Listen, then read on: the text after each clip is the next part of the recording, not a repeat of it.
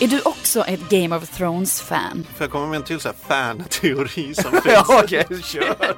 Varje vecka analyserar Aftonbladets fantasy-experter detaljerna du missade Nördforumen har gått varma med en teori om att och ger dig sina mest professionella synpunkter.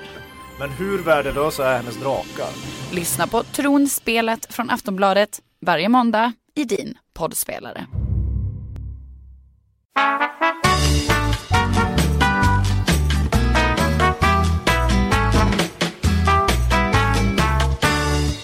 Hallå, hallå, hallå! Dags för ett nytt avsnitt av den allsvenska podden eh, med namnet Jönssonligan.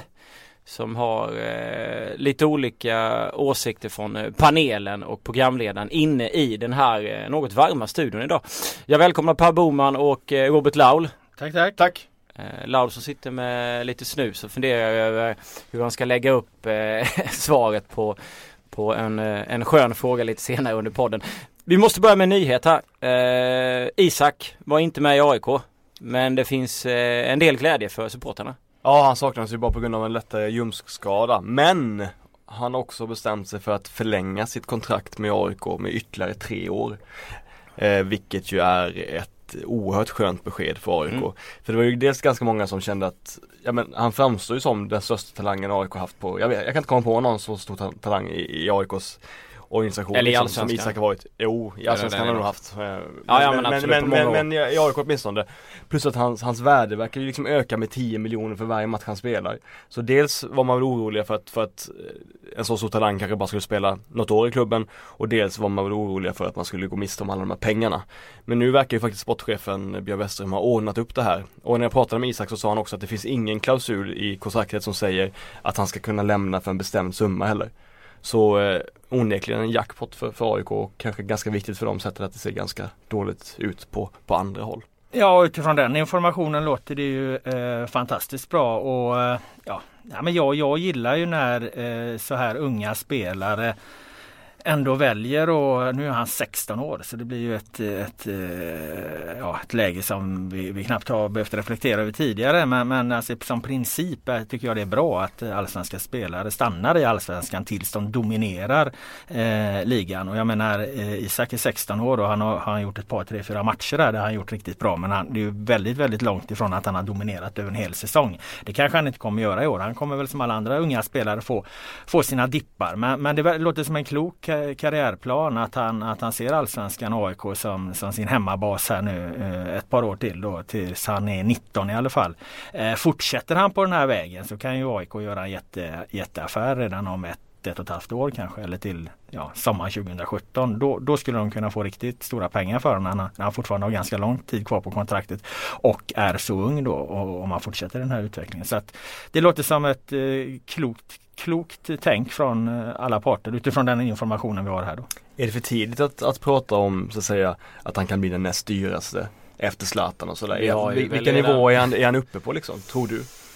Ah, Det vi, när vi resonerar kring det att han kan vara så dyr då tittar vi enbart på, på åldern där och det är lite svårt att veta. Ibland är, vi vet ju fortfarande inte vad hans liksom eh, eh, slutnivå är. Hur, hur, hur bra kan han bli? Vi vet ju bara att han är väldigt bra väldigt tidigt. Det är ju inte alltid det där exakt hänger ihop. Vissa, för vissa spelare utvecklas ju fort och är bra väldigt tidigt och sen blir det inte så himla mycket mer av det. Eh, jag tycker det är omöjligt att säga men det är ju inget dåligt tecken att han är så jävla bra som han redan är. Det, det kan vi konstatera i alla fall. Och framförallt inte som det nu verkar bli, bli en, en lugn och ordnad eh, situation för honom. Att han, han har skrivit på i tre år där. Han vet att han har sin framtid i Allsvenskan och AIK. och Han, han kan jobba för att utvecklas där. Det handlar ju om, om, om för AIK att, att förädla honom och, och vidareutveckla honom. Och, eh, matcha honom klokt men ordentligt och, och eh, se till så han inte drar på, ja det kan, jag menar skador och så här kan ju komma men, men att man liksom inte pressar honom. Det låter som att det var ett klokt val ändå om han nu var lite halvsliten. Han är ändå rätt ung, eh, säkerligen inte färdigvuxen. Eh, att- man vilar honom då så, så det inte kommer massa onödiga eh, skador. Man vet ju hur liksom i de här åldrarna hur jävla förödande skador det kan vara om det kommer korsbandsskador och grejer. Så att det, det handlar ju om, om att AIK får förädla honom i, i lugn och ro och, och noggrant här. Ja det som jag tycker är extraordinärt med Isak det är ju att han inte som en Carlos Strandberg levde på fysiken. Mm. Alltså han hade en enorm fysik eh, trots, alltså grund, trots sin ålder utan att han har ett liksom överlägset spelsinne trots att han bara är 16, 16 år gammal. Mm. Det är ju imponerande på riktigt. Visst är det det. Eh, tittar man på ett internationellt perspektiv så, så finns det ju mängder av, av antagligen mängder av lika talangfulla spelare. Så, så ur det perspektivet är det fortfarande för tidigt att, att säga något om. Det är ju ganska unikt just när, man, när, när de här spelarna som Carlos Strandberg kommer fram. Där har vi ju liksom det vi alltid jämför med Zlatan som hade den otroliga fysiken i kombination med allt annat. Det är ju det som gör Zlatan så så himla unik. Den spelaren kommer, kommer Isak aldrig bli utan han kommer ju vara en, en mer ordinär bra, bra fotbollsspelare. Det är väl mer relevant att se honom som möjligen som någon ny Henke Larsson i så fall eh, med tanke på att han är så väldigt, väldigt klok. Ja, det ska bli intressant att se vad priser man eh, hamnar på med tanke på vi hade Martin Ödegård även om du inte gillar norska ligan då eh, Laul som gick till eh, Real Madrid och så vidare eh, och vad han kostade. Han kostade väl inte så mycket som man tänkte sig. Å andra sidan så var inte hans kontrakt kanske så långt kvar på. Men vad var det vi sa om Isak? Vi pratade om summor runt 50 Alltså miljoner. Grejen, är ur att, oss ja, någonting. grejen är att när, efter Zlatan då som gick för 82,6 miljoner så har ju ingen spelare i princip kostat över 40 miljoner. Nej. Utan, utan det har varit där runt 4 miljoner euro lite, och sen beroende på vad den har stått i då så har det blivit 37, 38, 39 närmare 45 miljoner då. Eh, så det hade varit kul att spränga 5 miljoner eurovallen då. Men då hade de spelarna passerat eh, en bit över 20 de andra som har gått. Ja, jo, det var det de, som är, han, det om var han nu skulle gå när han är Mm. 18-19 det är klart att det skulle dra på priset samtidigt som att det Men, men grejen är att ska han sälja han när, när han är 19 då, då de flesta spelare ändå säljs iväg för några större pengar 18-19 där, då, då har han ju inte så långt kvar på det här kontraktet. Nej. Det måste man ju också väga in i ekvationen. Riktigt mycket pengar får de egentligen bara för honom om de kanske säljer honom till, eh, till vintern eller till nästa sommar när han ändå har, eh, och det kan bli en Mm. dragkamp, han fortfarande har Absolut. ett långt, eh, lång tid kvar på kontraktet. Annars måste de skriva ytterligare, förlänga det, här, Mm. det här kontraktet med ytterligare ett par år om man ska se det ur ett rent ekonomiskt perspektiv. Då. Så det är ju inte det är inte klart att det här blir en, en kanonlyckad affär för AIK i dagsläget. Men det känns i alla fall som att de har tagit det bästa steget de kan ta. Det är klart att det hade varit svinbra för AIK att skriva fem år. Men Ja. jag menar det finns ju två parter här. Var Söder 16 eller 17 när han slog igenom? Eh, Söder var 17 om jag inte minns fel. Han, är, han här är ju, Isak är ju eh, ovanligt ung. Ja. Han spelade väl Champions League som 17-åring med va? Eller var det 18? han slog igenom ja. innan sommaren som var bra även mot Mm. eh, Ja exakt. Men jag tror han var 17 fyllda där va? Ja det var den här Djurgårdsmatchen. Mm. Som spelades på Åsen av någon anledning. Ja de spelade hemma tror jag. Ja exakt. Eh, nej men det är ju upp Så till menar, dem. där, där har man ju ett exempel på, på en rå talang som, som det inte blir så mycket av. Jag menar, Exakt. all, mycket kan ju hända. Tyvärr. Absolut. Vi kommer ihåg den 3-3 matchen mot England och när han Mm. hoppade in och så vidare. Eh, som vanligt så har vi ju eh, 1-5 listan och sen har vi en eh, mängd andra punkter. Det känns som att det är en hel del att eh, gå igenom. Innan vi börjar 1-5 så vill jag ändå köra igenom den här, eh, de här tråkigheterna som hände på Gamla Ullevi. Det var ju samma kväll som den här eh, podden kom ut. Det var IFK Göteborg mot Malmö FF. Eh, en match som eh, inte spelades klart på grund av en person eh, kastade in en banger. Eh, Tobias Sana och eh, linjemannen Klasenius var det va? Mm. Ja, F- eh, landade väldigt, väldigt nära där. Eh, Sanna fick ett eh, utbrott, kastade upp en hörnflagga på, på läktaren. Klasenius var ju väldigt, väldigt ledsen efteråt i chock. Matchen bröts och Jörgen Lennartsson hade en rant där som han var stenhård mot. Eh, mot de som hade gjort det. Sen hade vi den här Frölunda-killen som sprang in på, eh, på planen. Alla vet ju det för att alla har läst tidningen. Mm. Vad, vad är er åsikt om situationen? Jag tycker att, eh, jag tycker att som alla skriver så var det fullständigt förståeligt att, att Tobias Sana gjorde som han gjorde, att, att, han, att han reagerade på vad han gjorde. Man kan förstå det verkligen. Men jag tycker det är märkligt med folk som säger att han inte borde få något straff överhuvudtaget. Vad blir det för prejudikat i så fall om, om Tobias Sana kastar Alltså om en spelare kastar upp en hörnflagga i publiken och inte får liksom rött rött kort liksom eller en avstängning. Jag tycker att man kan förstå hans reaktion men jag tycker ändå att liksom fotbollens regler måste gälla och att han måste få en avstängning på samma sätt som jag tycker att Nabil Bahoui borde fått ett gult kort när han tog av sig tröjan och hyllade Pontus Egerström. Alltså hur vacker och fin den gesten än var så tycker jag ändå att, att så att säga, man, kan inte, man kan inte släppa igenom vissa saker på grund av, på grund av, på grund av eh, omständigheterna. Nej, det var ju min spontana reaktion också att, att jag tänkte att ett par tre matchers avstängning borde väl vara eh, rimligt för Sana. Förmildrande omständigheter då för det Mm. han utsätts för men ändå någon form av, av bestraffning som visar att eh, ah, du kan inte, även om du eh, agerar i affekt så kan du inte reagera hur som helst. Jag menar det var inte så att han låg underst i, i, i någon hög och försökte slå sig fri utan eh, Bomben har ju smält så att säga Mm. och han, han reagerar efteråt. Alla, alla kan ju förstå den reaktionen men det ställer, vi ställer ju högre krav på, på de aktiva i, i sådana lägen. Eh, men eh, vad det hela handlar om var väl egentligen att han var aldrig, blev aldrig anmäld på något sätt. Nej, och, och, och då fanns det ingenting för dem att gå vidare. Eh, det där tror jag mycket väl att förbundet hade kunnat lösa. Eh, sådana saker brukar de ju ju kunna ja, ta upp i efterhand och, och allt sånt här. Men jag antar att man eh, helt enkelt har tänkt så här från fotbollens sida att nu har man en situation där fotbollen för en gångs skull verkar stå helt totalt enad mot det här som har hänt. Alltså, supporterrörelsen, alla är emot de här bangersen att, att eh, sådana ska inte förekomma på, på läktarplats. Det här är ingen bengaldiskussion. Här råder konsensus kring den här frågan att det här vill vi inte ha. Vi vill framförallt inte ha, inte ha folk som kastar dem mot spelare och domare. Här står ju ändå hela fotbollsrörelsen med supportrar, spelare, allting i, i total enighet mot eh, mot eh, eh, individer som beter sig på det här sättet. Och man vill väl på något vis utnyttja den enigheten och, och försöka eh, vända fokus mot de som faktiskt förstör och, och är liksom inte splittra det. Jag vet inte om, det är om, om man tänker så från förbundet att man inte vill ha några sidodiskussioner utan nu tar man bara, bara det här då, det, det som faktiskt liksom är roten till allt elände. Är de så smarta i förbundet?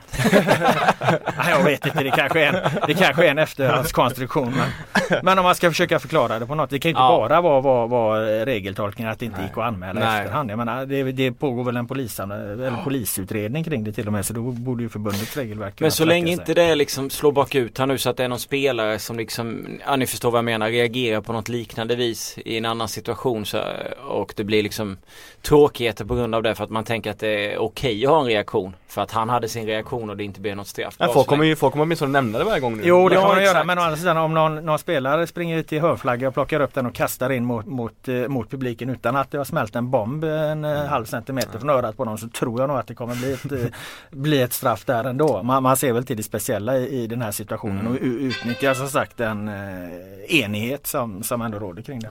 Vi kan väl slå fast att den här norrmannen borde puttas från svensk Ah, idrott i all framtid i alla fall. Hockeyspelare. Ja alltså det, det, där är ju ren dumhet. Jag tycker han ska ju ha ett straff på, alla, på samma sätt som alla andra som, som eh, b- ja, obehörigt beträder en, en spelplan. Även om man, man kan ha en förmildrande omständighet där också att det liksom inte var någon hotfull situation på något sätt. Eh, Men det är klart att det, det finns ju eh, påföljd för att rusa in på, på en plan när man inte får göra det. Och då ska han ha ett straff eh, oavsett han är hockeyspelare eller inte. Det är Ja, fullständigt jag- självklart. Ja, jag tycker det är helt otroligt. De, de håller liksom på att diskutera om de ska bryta matchen eller inte. Då springer han in på planen och han får inget straff för det. Varenda annan människa på den här läktaren som hade sprungit in hade ju fått ett straff för det. Till och med typ Sanas familj om de hade sprungit in så hade, för att ta hand om honom eller någonting så hade de ju fått ett straff i den situationen. Men han klarar sig. Lite Göteborgsandans fula tryne Ja, där att ja, våra ja. sköna gubbar kan man ju inte vara taskig mot i efterhand liksom. Ja, har jag tycker, svårt för som ja, fan. ja, jag tycker det är Ja, obegripligt. jag, jag blev alltså. fan förbannad. Jag tyckte att det också var extremt korkat. Det var bara det dummaste jag sett. Jo men att liksom. de där pajasarna från den där sporten sitter och dricker sprit, dricker sprit på läktaren liksom och ger sig ut på planen för att de har något jävla internt vad.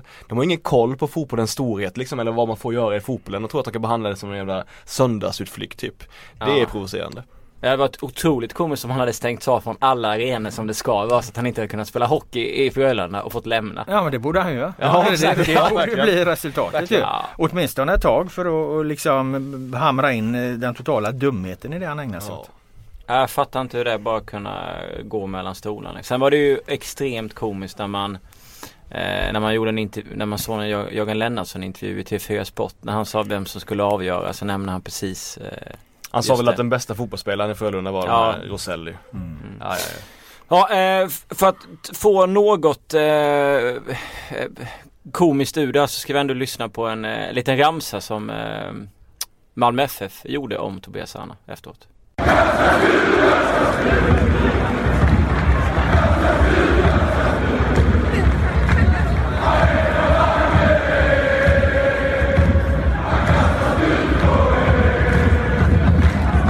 Han är från Angered och han kastar spjut. Vad, vad säger vi om den här ramsan? Jag gillar den ändå. Ja, alltså jag tycker att det finns en extremt viktig diskussion att, att, att, att ta efter allt det här. Jag menar de här våldsmännen som ägnar sig åt att förstöra fotbollsmatcher. De, de lever och verkar i en eh, väldigt obehaglig hatkultur som finns eh, just runt eh, fotbollen till skillnad från nästan alla andra idrotter. Något sånt här förekommer inte i handbollen i Sverige, inte i basketen, lite lite grann i, i hockeyn mellan storklubbarna där. Men, men det är ju, den är ju extremt mycket större och starkare i, i fotbollen och, och eh, den försvaras eh, tråkigt nog tycker jag av en hel del vettiga supportrar också. Man vill liksom inte riktigt gö göra upp med den här hatkulturen som inte tillför någonting för man är rädd att den ska påverka rivaliteten och så vidare. Men det här är väl ett bra exempel på, på eh, Malmö-supportrarna hur, hur, man snabbt liksom eh, håller sig på rätt sida. Mm. Eh, här är en god portion humor. Det är fyndigt och det är liksom inget hetsande på något Nej. sätt utan man, man plockar liksom ut, ut den roliga eh, essensen ur det. Det här är ett klockrent exempel på, på en jäkligt bra supporterramsa som också visar att man behöver inte krydda det här med liksom hat eller förstärka Nej. rivaliteten för mycket. Utan jag tycker man landar exakt helt rätt med en sån ramsa. Det, då blir det bra, då blir det roligt, det blir fyndigt. Jag, jag tycker det var bra liksom. Och, och, Det är viktigt att säga det att det är, det är jävligt svårt att dra de här gränserna. Vad, vad är hat? Vad är inte hat? Men jag menar allsvenskan behöver inte förstärka sin rivalitet. Den behöver definitivt inte mer hat mellan storklubbarna. Men det här tycker jag var på, på, på rätt sida gränsen. Mm. Fin sammanfattning. Eh, fem plus helt enkelt. Eller? Ja, ja det kan definitivt. definitivt.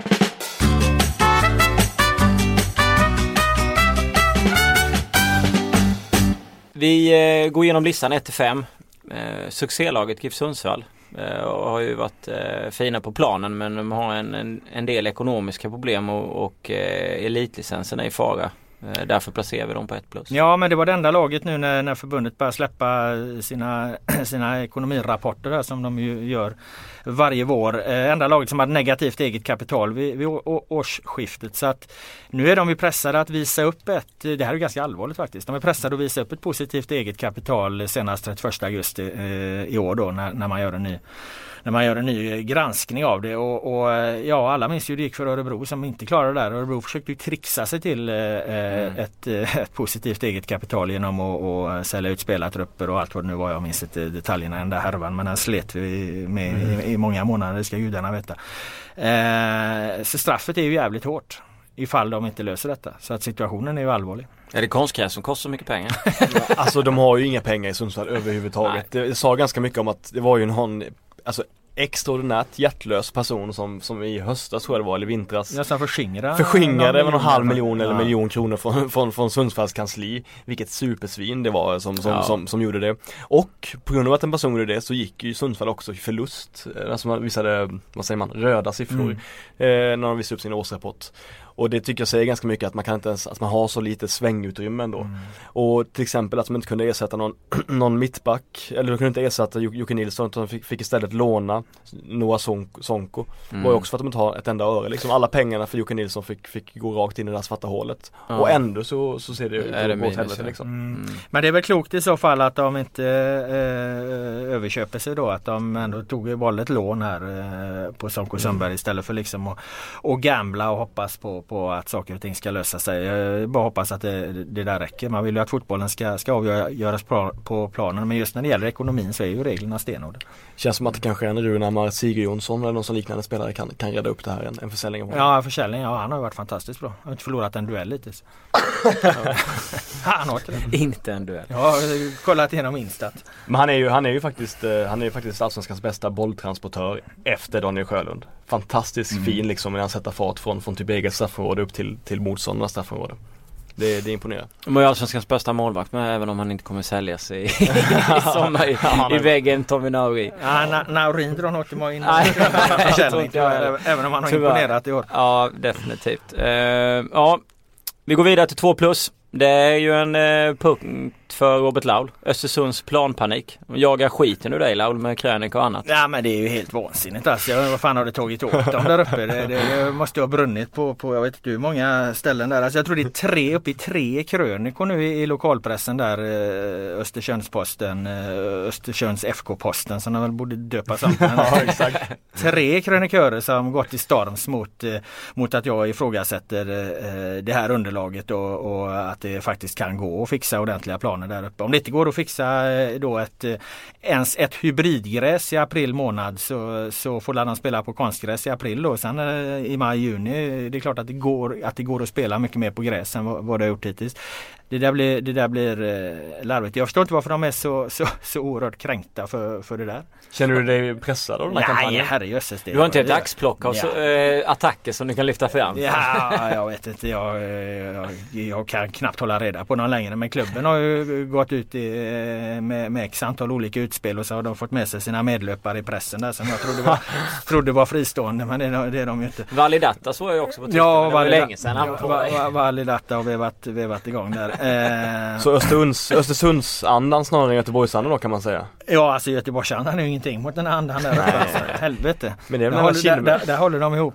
Ja nej men här Kindberg drar väl vilka trådar han kan nu i bostadsbolagen och i tidningarna och allting. Ja, det verkar inte bättre. Men eh, jag menar eh, medierna där uppe borde ju också verka för att eh, vi ska ha en eh, fotbollsallsvenska där man spelar på liknande underlag. Och jag menar då är väl hybridgräset alldeles utmärkt för Östersund att och, och satsa på istället för att vifta bort det som att det är omöjligt. Kan du godkänna något argument som har framförts från, från pressen i, i Östersund? Nej. Ja, jag tror inte att vi har hört det sista ur, ur den här.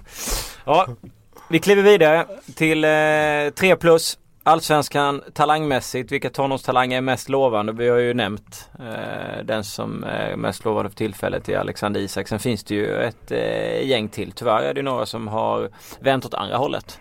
Skulle jag vilja säga. Typ till exempel Gustav Engvall och det var Stoke och allting. Han har ju inte riktigt fått det. Vilka Boman annars vill du eh, lyfta? Ja jävlar.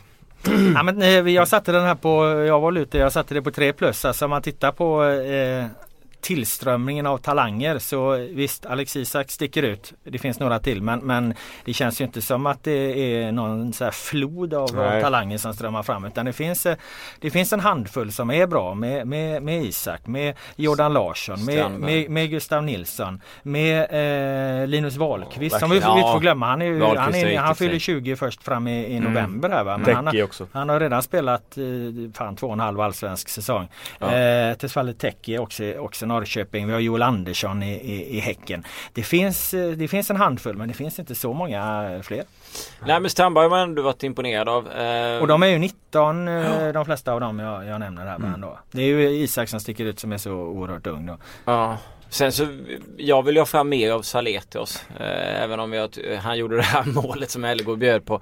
Eh, och sen så Lagemyr nätade ju för IFK Göteborg. Eh, Han vill man ju ha mer av i, i, i Blåvitt. Han, eh, Han är inte så jävla ung ändå va? Är han också 19 eller? Ja, han är, han är 19 va? Är han inte det? Jo, det är han. Han är, där. Jag ja tror han är exakt. 90, 90, Det var ett kyligt 96, sån där biljard, biljardstöt till avsluten Ja, mot ja. Gävle, det gillar vi. Ja exakt. Eh, Det var ju rätt läge för honom att komma in och få göra målet i ett helt liksom söndertrasat eh, Gävle efter en fruktansvärt dålig halvlek.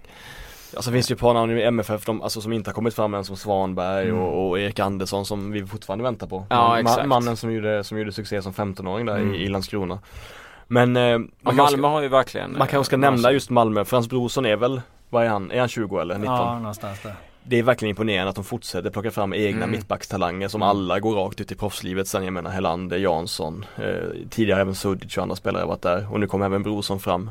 Eh, har MFF den bästa ungdomsverksamheten i landet eller? Eh, ja, det har de väl haft ett tag eh, när, man ser till, när man ser det ur, ur det perspektivet. Eh, det tycker jag. Göteborg har fått fram en del. Eh, Elfsborg får fram en del. Eh, Helsingborg fick fram en del eh, men inte längre. AIK Eh, också, AIK har börjat komma där nu. Eh, Djurgården, Hammarby en bit efter. Eh, vad har vi mer? Eh, Nej alltså Sunds, Sundsvall har ju varit lite bättre senaste tiden men ja, inte, inte fantastiska. Men de är inte på den nivån. Nej Nej. men eh, det, det jag skulle säga att, att det är Malmö FF. Och vi ska ju för guds skull inte glömma Erdal Rakip även om han är 20. Så får Ja, ja han startade väl redan sommaren 2013 i match tror jag, Mm. borta mot BP. Ja. Eh, Så jag menar han har varit bra väldigt länge. Eh, Jag menar, men de har ju extremt många egna, egna produkter i startelvan ofta. Konate, Lewicki, Brorsson, Bengtsson, eh, Rakip, Rosenberg. Men De, pra de pratar mycket om Svanberg och han Teddy Bergqvist som kom Mm, under. Det det. finns ju en hel del där som liksom man tror väl ska liksom blomma ut och bli, bli bra spelare. Jag vet att de har någon år- årgång som jag, när jag var nere i, i eh, Skåne senast så träffade jag några som lirade de åren under där. Som alltid spelar liksom i, i den övre eh, ålderskullen för att få så svårt motstånd som möjligt så att man dominerar så mycket i sin egen. Någon där försvann ju till eh, Nottingham Forest var det väl, en mittback där, Anell som var duktig som, som drog dit Istället för att stanna i Malmö. Men de har ju en, eh, ett gäng där som kommer underifrån. Så det Apropå det att de alltid spelar mot folk som är äldre. Jag minns när mitt Karlskrona AIF mötte MFF i pojkarsvenskan. Då var, eh, då spelade, jag spelade mot, jag var 88 och spelade mot sexorna. Så vi hade mest 86, 87, 88 och då kom MFF dit med ett lag som nästan bestod av 89 bara. Så det var ju oerhört förnedrande för, för, för oss. Eller 89, stryk. 88. Ja vi fick stryk med 5 Ja. Så ja, mm, deppigt. Ja absolut. Ja nej men, eh, men eh, vi tog väl på Isak mest men, men annars. Nej, lite orolig där som sagt. Eh, Han lyfter ju upp den här eh, kategorin lite grann i och med att han kommer fram så, så där ung. Men eh, han, jag menar Gustav Nilsson såg vi som ett jättelöfte. Vad fan Ja. gör han? Han sticker till Bröndby liksom. Eh, ja, vad Ja, det, är en super, det är en superdeppig affär. Ja, det är, fan även om han gjorde det här målet mot Norrköping så hans vår har inte varit så rolig heller. Nej men han har väl haft skadeproblem och så. Ja. så att det, det, det, det ursäktar, väl, Foten, ja. ursäktar väl honom lite. Men eh, jag tycker att det fanns ett par år här nu om man backar bandet eh, ett, två år så, så var det, kändes det som att det var ganska unga trupper i Allsvenskan. Eh, Mm. eh, nu, nu är det lite, lite sämre på den fronten. Jag går ju och väntar på Engvalls lyft också. Alltså han måste Men han är ju- knappt ung längre. nej, Nej, nej men alltså han måste Den matchen han gör mot eh, AIK eh, förra säsongen var ju helt helt fantastisk. Men han är ju aldrig i närheten av att hålla Nej, den jag nivån i börjar- längre ja. perioder. Nej, Liksom. jag börjar med att tro att Det är ju bara så här punkt. eh, Han är mer en Fredrik Jensen än en, än en, eh, än en supertalang numera liksom. Alltså jag tycker att eh, man måste ju visa upp fina insatser mer än tre gånger per säsong liksom. Och det är det här om att det ens möjligtvis skulle kunna finnas en tendens till ett bud från Stoke när man ser honom nu känns ju liksom säger ju allting, det var väl Blåvitt som, som liksom själva underblåste att de, ska, de, de, de gjorde väl allt för att få ett bud, Ja, bud exakt. i, i vintras. Det kändes som- man åkte dit för att se och ja, lära. ja, men de vill ha in pengar. Ja. De vill ha in pengar. De vill ju sälja honom såklart med tanke på, på det ekonomiska resultatet de presenterade senare. Mm. För menar vad är han, vad, vad tror du han kan säljas för nu? 5-10? Ja, Max. någonstans där. En miljon euro. Någonstans. Ser inte att de får med honom. Deppigt för en klubb som, som eh, ja, de får sälja någon dansk Ankesen kanske som hade en eh, Nej men jag, det, det är det jag menar lite. Här pratar vi då om Gustav Nilsson som en, en av de största talangerna då. Han går till Bröndby för, för några miljoner. Ja, eh, Tråkigt. vad, vad, vad säger det egentligen om svensk talangverksamhet just nu? Nej, och så lyckas han bra där och det, det är något som SEF på får sätta Sätta strålkastarljuset på igen och göra en ny talangsatsning. Man tycker nästan att SEF borde kunna lägga in ett veto när vi säljer spelare till, till, till misslyckade danska toppklubbar liksom. Fan, man trodde den tiden var förbi. Ja. Vi skulle lägga in en sån klausul. Eh, vi, vi, har, vi har två pluspunkter kvar. Vi kör väl igenom dem innan vi går in på lite andra ämnen så vi, vi blir klara med listan. Fyra plus Malmö, hela Sveriges angelägenhet. Eh, spelar ingen roll, de, är, liksom, de får massvis med uppmärksamhet oavsett eh, vilken nivå de är på. Om de vinner, om de förlorar och så vidare. Och det är väl ändå fantastiskt för deras support. Ja för deras skull är det otroligt. Jag satt och tänkte på det när jag eh, funderade på vad jag skulle skriva om eh, igår egentligen. Så, så var jag nära att skriva en krönika om Malmö men jag tänkte att fan de spelar ju ändå för, för, för ett dygn sedan spelade de sin match. Eh, spelade den på, på söndag då. Ändå är ändå fastna och när man vill liksom titta igenom vad som har hänt under en omgång fastnar man alltid på massa jävla saker som har hänt i Malmö FF.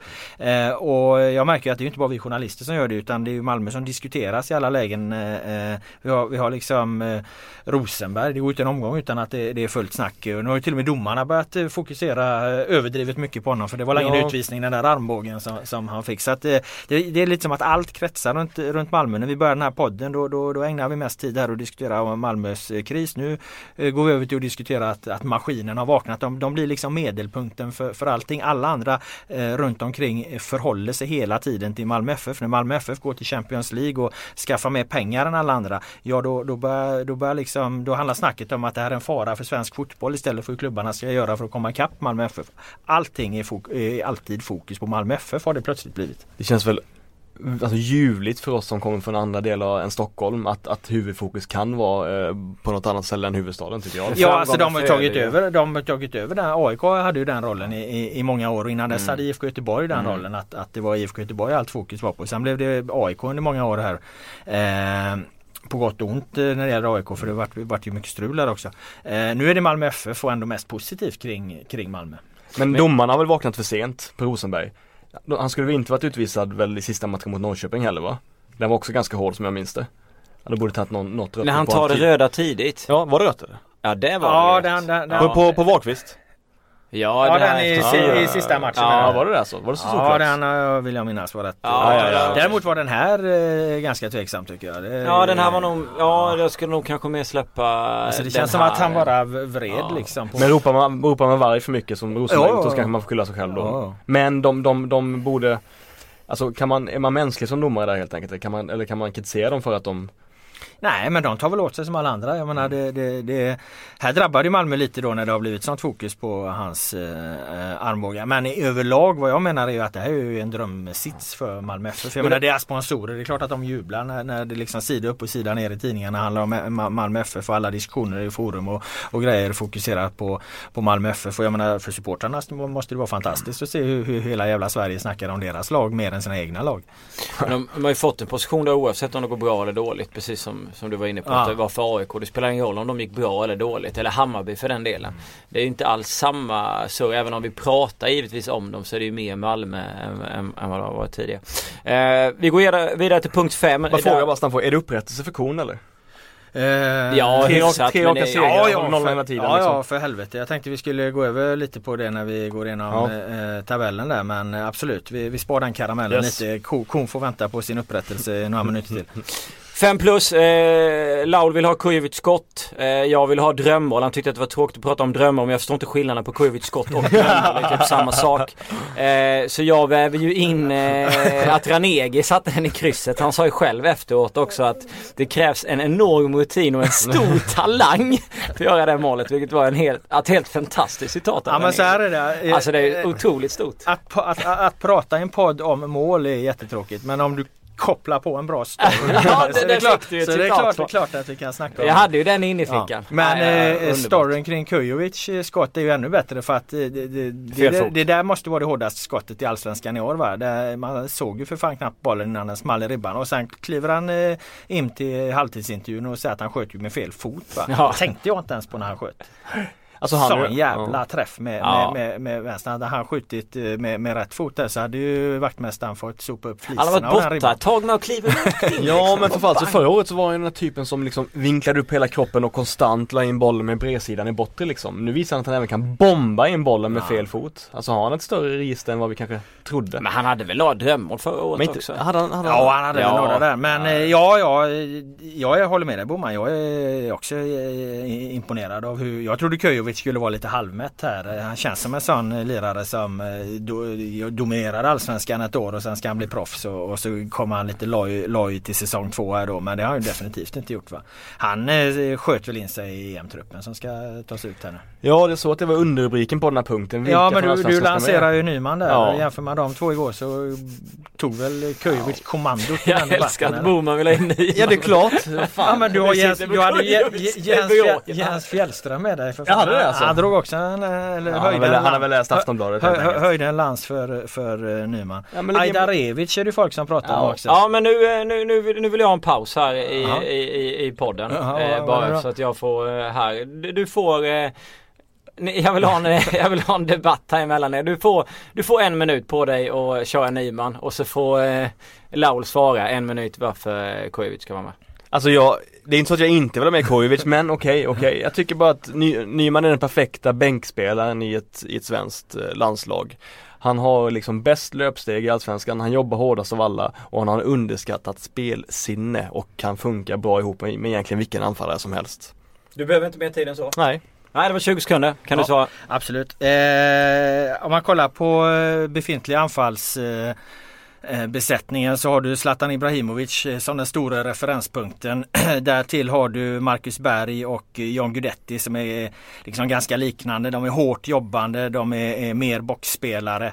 De kan röra sig runt Zlatan där. Nyman är alldeles för lik Berg och Guidetti i spelstilen. För att om Zlatan skulle gå sönder då behöver du ha det alternativet i Kujovic att du kan ta in en liknande anfallstyp. Därför går Kujovic före Nyman. Ja. ja, stringent får man lov att säga. Ta med fem anfallare. Bergeretti, Zlatan, Nyman och Kujovic. okay. Fint. Ja. Ja, ja. men det är härligt. Eh, fick ni en liten eh, minidebatt Men det finns ju fler som sagt där ja. Eh, som det snack... Ja, jag tänkte vi... Lewicki eh, mm. kommer väl komma med. Vad, vad... Ja men det är ju ingen anfall. nej nej men nu släpper vi anfallaren. Nu släpper vi. Ja, Okej okay, vi går vidare bara ja, på den vilka som, Nej nej men vilka, vilka spelare som ska med i, i EM-truppen. Ja, är det inte sån där jävla uttagning snart där nu till EM-truppen? Jo, jo, jo absolut. 15 maj och Men alla från, vilka som ska med från Allsvenskan då? Ja, Lewicki 11 maj är uttagningen. Okej. Okay. Men ja. Lewicki har det ju fin skarv till eh, ett mm. av Kjartanssons mål där när han dyker på Ekrems hörna. Eh, han har varit lite formsvag nu tycker jag han har spelat upp sig igen. Men eh, Lewicki kommer med och sen tror jag att Kujovic kommer med. Ajdarevic kommer ju förmodligen Ajdar, inte komma nej, med. Ajdarevic kan nog komma med eh, kanske på någon sån här reservlista ja, möjligen. Men jag tror att Salomonsson eventuellt också kan ja. komma på någon, någon eh, reservlista där. Jag tänkte nämna det om Ajdarevic bara. Kan det inte vara så att alltså, han är helt fantastisk i sin fria, fria roll i Örebro. Alla älskar att kolla på honom och passningen till Dege igår ja, var ju ljuvlig. Men kan det inte vara så att, att Örebro blir extremt offensivt balanserade när, när man får liksom unna sig att Ajdarevic har den här helt fria rollen. Att de blir ganska bleka bakåt. Mm. Att den, den balansen inte riktigt är helt hundra liksom. Släpper jag nej, nej, mot nej, Kalmar. Nej, ja, ja, nej, nej, så, så, så är det absolut. Men det är det är ju en risk du någonstans måste ta med honom på planen. Och eh, det handlar ju om att göra en bedömning då. Anser man att, att hans eh, offensiva eh, väger före och det gör det ju när han är i slag. Va? Sen så mm. går ju han oerhört mycket upp och ner. Nu har han hållit sig på, på en hög nivå så länge. Jag tror inte han kommer med någon, någon EM-trupp men, men det, det, han, är, han är rolig att se. Men jag tycker väl någonstans att man borde kunna ha råd att ha en sån spelare. Alltså man ska väl kunna ha det och ändå ha en, en balanserad ja, defensiv. Definitivt, alltså. definitivt. Men man har också Nordin Gerzic som kanske inte är jättebra ja, i försvarsspelet och så vidare. Jag menar bara att det kanske borde vara att man får, kanske borde säkra upp mer med andra spelare om man unnar sig en sån kille. Han måste ju spela i vilket fall. Ja, Skitsamma. Då blir det lite Axéns eh, ja. felbalans eh, egentligen som gör att eh, defensiven inte funkar. Men fler EM... Eh, Salomonsson eller? Ja, nej. Ja, nej, nej, nej. Alltid Salomonsson Salomonsson reserv. Ajdarevic reserv. Ja, Salomonsson reserv. Tommy Naulin Salomonsson är reserv. Ajdarevic vet fan om han ens är med som reserv. Nej. Han är väl med ett sånt där namn som är lite kul och, och, och, och så lyfter man allsvenskan. Tinnerholm reserv. Lite också. Eller? Ja, Tinnerholm. Ja, han är nog borta. Jag tror han är helt borta. Han är helt borta. Ja, han var, men alltså han var faktiskt rätt bra nu mot uh, Häcken måste jag säga. Det var okay. första gången på ett och ett halvt år jag tyckte att han började liksom lyfta från sin formsvacka. Jag har en teori om det för övrigt. Det handlar om att han har börjat skaffa skägg. I höstas, i höstas så kom Jo Inge Berget in inför matchen mot eh, Celtic med ett djävulskt skägg. Va? Och han har ju bara öst på sen dess. Han skickade ut Celtic och sen har han öst på. Nu såg du att, att, att Rakip som har varit med i Malmös vändningar har ett stabilt helskägg. Eikrem som mm. kommit tillbaka från de döda och börjat med, med en seriös, eh, ett seriöst skäggspar. Och några strån på Tinnerholm som gör sin bästa match på ett och ett halvt år. Ja, alltså, jag tror på riktigt att, nej, men jag tror på riktigt att jag har sagt till Flink att han ska gräva i det. Han ska genast åka till Malmös nästa. Jag har sagt till Flink att skaffa skägg. ja det går fan eh, växer det till honom. Men eh, ja det var ett sidospår. Eh, nej, det är möjligt Tinnerholm borta. Han har haft nedåtgående eh, trend för lång tid. Eh, Salomonsson tror jag definitivt kan, kan vara med som en eh, reserv där. Det vore ett svaghetstecken för truppen om man, om man kommer med i den. Men eh, jag menar visst, finns det inget bättre så. Men sen är det inget mer va? Eh, nej det är ju målvakterna det har spekulerats om men jag kan omöjligt säga att, Patrik Carlgren kommer nej, nej, nej. med, i den där truppen. Alltså det, det, det är orättvist mot, eh, även om det nu handlar om en tredje målvaktsposition och man ska med och se och lära är det inte rättvist mot, mot andra målvakter som finns ute i, i, i Europa. Tror du att Hamrén är typen som kan liksom smälla in ett, ett superjoker-namn bara för att Alltså superjokern är ju i så fall Carlos Strandberg mm. om man mm. liksom ska ta med någon sån som Han spelar verkligen spelar inte han OS för? För, och, och, och, nej men han eh, efterlyser mm. någon sån där superjoker. Mm. Det är väl i så fall Strandberg i, i den åldern han är i och, och eh, den råtalangen han ändå är med, med den här fysiken och var han någonstans kan bli. Det beror ju på hur mycket, hur mycket eh, Hamrén tror på honom. Mm. Det var inte så jävla länge sedan vi satt här och tyckte att eh, eh Nilsson Lindelöf vore en, en, en, eh, en joker liksom. Sen så small det ju bara till här under våren och nu är, är, är han ju en man för start. Eller? Mm. Ja. Men går det fort. Han borde definitivt spela för start.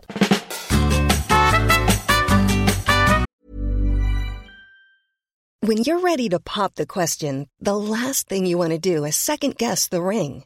At BlueNile.com you can design a one-of-a-kind ring with the ease and convenience of shopping online. Choose your diamond and setting. When you find the one, you'll get it delivered right to your door. Go to Bluenile.com and use promo code LISTEN to get $50 off your purchase of $500 or more. That's code LISTEN at Bluenile.com for $50 off your purchase. Bluenile.com code LISTEN.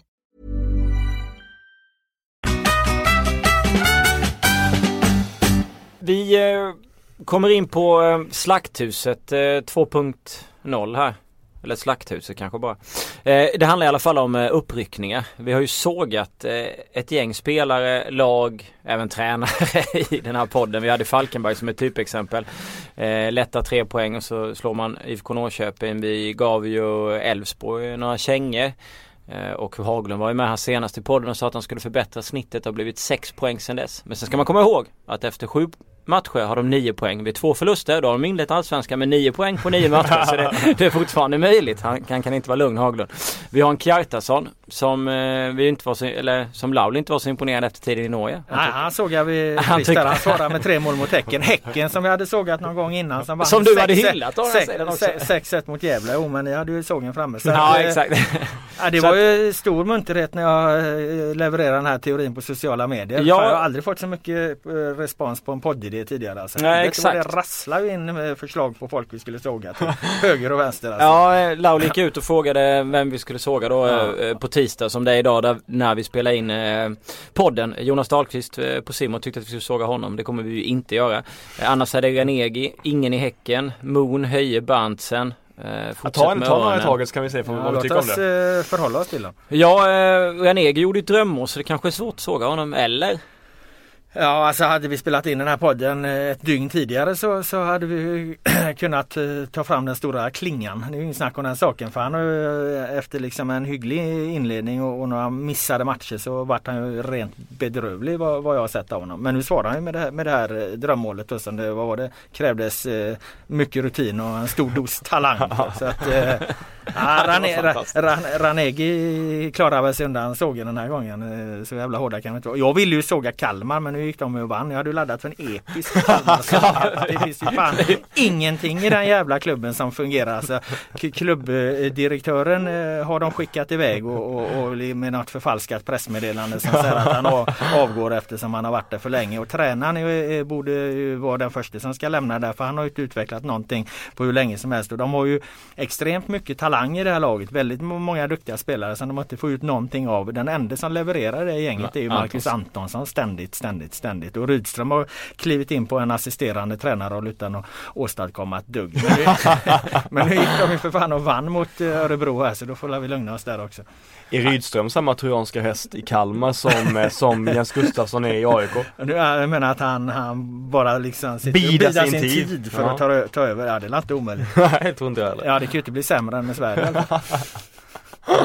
Det är så underbart att du laddade för en supersäsong av Kalle Och sen när 0-1 kom igår tänkte att nu sitter han hemma och smider. Ah. Eh, ja, vi har eh, Lundevall. Ja, vi har ju sågat han lite för. Ja, apropå sparka på de som ligger. Men Lundevall har ju det här Han har ju det här hopplösa uttrycket i ansiktet också. Han ser ledsen ut på planen. Och han har också det här kroppsspråk sen tidigare. Det var så kul när han spelade i Gävle. Han hade ett kroppsspråk som en 80-åring. Liksom halvinvalid. Men den här, när han har liksom, han hukar sig fram som en sån här påskkärring nästan typ. Men ändå var extremt effektiv så här och jättebra med, bra med bollen och gjorde ju massa poäng. I Elfsborg har han ju bara sett ut som, som den här trollpackan liksom utan, utan något driv i steget. Mm. Så han väntar vi oss sjukt mycket mer av. Ja. Är det ingen som har bett att vi ska såga Gävle eller? De är väl ett akut behov av att, ja, det var, att bli sågade. Det var lite fråga, fråga om det. Det var lite kul igår. Det var en supporter som skrev till mig på Twitter direkt efter 2-6 mot IFK Göteborg och attackerade mig för målvakten i Gävle och menade på att Andersson hade släppt in 12 mål på två matcher. Men då Men svarade jag lite enkelt att det var Hedvall som har stått de två senaste ja. och då blev han han tyst direkt. han trodde att jag hade liksom varit fram och hyllat och då blev det tvärtom. Ja, Eh, Men Gävle har jag en teori om det. De, de, kan, vi, de kan vi såga. De har ju släppt in nu vad är det, 12 mål då på två matcher. Ja. Sex mål per match är det i två senaste. Eh, det här är ju typexempel på när eh, en förening eller kanske tränare i det här fallet då, Roger Sandberg, när, när de får, får storhetsvansinne. Här, här, har den här, nej men här har den här föreningen eh, gjort det de är bra på i, i 11 raka allsvenska år och sen så eh, drabbas de av en stark släng av hybris och tror helt plötsligt att de kan bli ett spelande lag som sina liksom, eh, Norrlandskollegor Sundsvall och Östersund. Och vad händer? Jo det går ju käpprätt åt skogen. Alltså Gävle ska inte ägna sig åt att eh, liksom utveckla något eget jävla spel. De ska stå uppställda, det uppställda i raka led och försvara sitt mål och sticka, sticka långa bollar på Johan Oremo. Men Sandberg fick ju så sjukt mycket beröm förra året för att han liksom utvecklade Pelles fotboll och att han fick ta mer poäng än vad Pelle hade gjort och så vidare. Ja, vad är, det, händer? är det inte värt ett skit nu? Vad händer? Det har stigit honom mot huvudet. Ja. Du ser ju här nu eh, Han går till hård attack mot favoriten Snyggroggan. se, sex insläppta mål två matcher i rad. Ja, men Alltså det, så, så, så många mål släppte ju jävligt in på en säsong förra året. kan det vara så att Pelles stabilitet bara färgade sig över, över hans lagbygge i, i början då, över Rogers lagbygge? Ja, och sen nu så har det gått så lång tid så att, så att hans, Rogers idéer kom in och då går det Ja, åt helvete. ja med tanke, tanke på att i- Pelle Olsson hade ju liksom under tio år liksom hamrat in de här budskapen. Samma sak träning efter träning efter träning. Alltså du, spelarna behöver antagligen gå i terapi för att liksom få, få bort eh, de här direktiven ur huvudet. De drömde ju Pelle Olsson på nätterna. Eh, sen gick det ett par år och då började liksom det där tunnas ut. Sen har ju Fällman försvunnit också så att det, det är väl en bidragande orsak till att för, försvaret är där för han var ju duktig. Och det är inte superenkelt heller att börja spela en ny typ av konstruktiv fotboll med Anders Båt och Tommelilla på, på innermittfältet. Nej. Jag älskar deras destruktiva stil Ja. men man kanske inte ska bygga possession-spel med dem. Nej nej nej, de måste tillbaka till, till Gävles grunder. Det här är ju ett, ett brott mot allt vad Gävle står för. Men de hade ju några stortorsk förra året också men det var väl eh, mest på bortaplan. Eh, Jag tror att det är mest oroligt att det blir liksom 2-6 Jo, på... men folk gillar ju att åka till Gävle nu för de har bytt konstgräset. Ja, jag har hört, mycket- jag har hört ja. massa spelare som säger att men det är bästa konstgräset i Allsvenskan. Och omklädningsrummen är ju stora och fina nu också. Vilken idioti att göra så. De skulle ju, skulle ju behållit de här gamla Ah. bunkeromklädningsrummen och behållit den här jävla filtmattan som Ja fan, där, där, där har vi också en bra, bra teori där. Alltså de får eh, riva den här jävla nya arenan och så tillbaka till Strömvallen. Då, då hämtar de gör hem, det som det var förr. Varför hålla på att ändra någonting som blir fördel för ja, då motståndaren? hämtar de hem en snål 1-0 seger direkt. Vet du.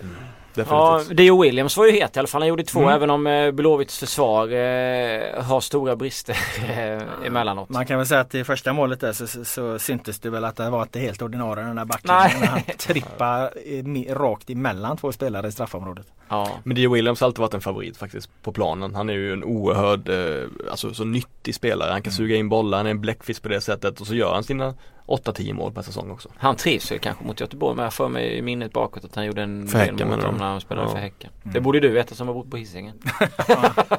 du känner väl alla där? En svart sommar. Eh, men eh, hur som helst, eh, en hel del eh, sågningar har det vi varit och eh, ska givetvis bli. Eh, Slakthuset som ska vara en ny, eh, en ny eh, del av eh, den allsvenska podden. Är det något ni känner? Ja, det vet ni- mer. Hade vi något vi skulle Ja, såga med där? eller? vi hade Henrik- massa. Henrik Ja. Ring som, eh, ja men det var ju mycket skämt också, såg han någon vedhög hit och dit liksom och så vidare. Ja. Henrik Ring ville att vi skulle såga Andreas Alm. Ja, jag fick någon som skrev till mig att vi, skulle, att vi hade sågat AIK hela jävla säsongen men inte fan hjälpte. Nej, exakt, exakt. Det är mycket samma grejer. Men Andreas Alm ja, ja. Alltså det är ju, jag har alltid gillat Andreas Alm men, men jag måste säga att det var jävligt svårt att se Alltså det, det är svårt att se vad som är AIKs spel, spelidé helt enkelt. Jag måste ändå säga det att jag tyckte att kritiken ibland har varit populistisk för han tar ändå poäng och det är ändå tydligt att de satsar mycket på att låsa fast bollen högt upp och sen, sen skapa chanser utifrån det liksom. Med mycket inlägg och, och kanske bollar över backlinjen från Ishizaki och sådär och Fori.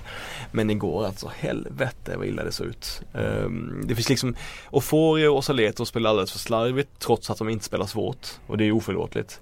Ishizaki och eh, vem det är som spelar på den andra kanten, det är alltid olika, Blomberg och så vidare, Yasin. De är inte bra nog att, att göra sina gubbar än så länge. Så de kan inte gå, klara sig på individuell kvalitet.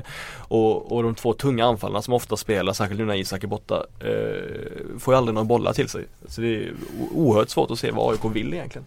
Men när jag tittar på det här laget inför säsongen så hade jag dem på, eh, jag tror jag tippade dem sexa eller femma AIK.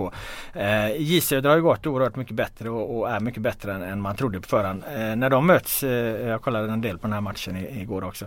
När de möts där så, så handlar det också rätt mycket tycker jag om att J Södra spelar Ja. väldigt, bra, väldigt bra.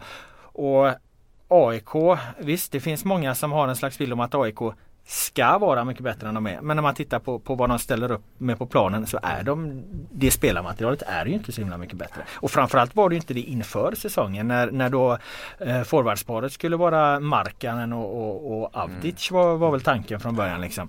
Eh, där blir det blir ju ett generalfel från början för det är ju att med, med, med den truppen de går in med den här eh, guldmålsättningen liksom som har lagt sig som något slags eh, täcke över allting och, och satt laget under en, en eh, alldeles för stor press från start och skapat en jäkligt konstig relation mellan tränare och, och, och klubbledning. Så de har ju inte fått en ärlig chans Alm och, och hans spelare här. Nu, nu tog de in Carlos Strandberg efteråt och, och det har ju betytt oerhört mycket. Sen har Isak varit eh, väldigt, väldigt mycket bättre. Det var ingen som trodde att han, han liksom skulle vara en bärande del i det här. Eh, men eh, alltså ser man på AIKs spelarmaterial, jag tycker inte de är bättre än, än en femte, sjätte plats. Så att jag tycker, jag, alltså, när man, därför blir det svårt att leta så här eh, eh, tydliga förklaringar. Vad är det som inte fungerar? När det enkla svaret är att ja men laget är inte så mycket bättre. än det. Nej men vi hade ju, jag kommer ihåg vi hade i Bibeln, vi skrev en text om skadat gods. Och tänker man efter då vad, vad de planerade in och vad man varvade in. Liksom paniklånet av Strandberg har ju blivit det bästa Ja. som de har fått ut. Ahmed Yassin har inte visat någonting. De plockar in honom och tror att han ska bli en poängmaskin. Det är ju liksom helt, helt klart en felbedömning än så länge. Han var inte heller en poängmaskin i Örebro. Han var, han var en bra spelare som skapade mycket chanser men det blev sällan poäng. Amina Fano har ju eh, skadeproblem men han såg eh, okej ut på, på försäsongen mot lite sämre motstånd givetvis. Men han har inte riktigt fått visa upp sig. Eh, Abdic har problem med skorna. Markanen liksom. Alltså, Men kan det vara möjligt att han fortfarande har problem? Alltså, Ja, jag var eh, på, jag var på Karlberg. Alltså det, verkar, det här börjar bli läge att lansera Så jag menar att det är inte, det är inte bara Alm utan det är ju egentligen liksom det är varvningarna in och målsättningar och så vidare. Även om liksom man kan ju inte säga att Björn har gjort ett kanonjobb heller eller de som har plockat in eh, bestämt att vilka spelare som ska komma in. För jag håller med dig eh, Laul om att liksom Tittar du på det här laget som är idag eh, och tänker att de inte hade paniklånat in Strandberg då hade det fan sett jobbigt ut alltså. Nej men titta på ytterbackarna också nu Ja. när du när inte Nisse platsar en gång och, och Ja, vad, vad har du då liksom och bygga eget spel med som de ju någonstans vill vara, göra. Det är klart att det blir mycket långa bollar och så här men, men återigen det faller tillbaka på vad, vad, vad är det för spelare man faktiskt har. Men angående Avdic, angående skoproblemen. Eh, jag, försökte, jag försöker prata med honom. Han vill ju inte intervjuas heller. Jag har Nej, jag har varit på Karlberg och väntat på honom fyra tillfällen den här säsongen och han vill aldrig prata. han tycker att situationen är pinsam och att det är klart det är inte kul att vara hela Sveriges stiftkucko vilket han har, har ju blivit Nej. på grund av det här haveriet liksom. Men det vore ju också kanske intressant att få höra hur han känner kring det. För det här är ju det är ju den mest bisarra skadan sen Kalle Corneliussons eh, liksom eh, gurk, Ja det är ju inte ens en skada för fan. Nej det är ett skavsår liksom. Så att jag menar det är ju, det är ju eh, jättemärkligt.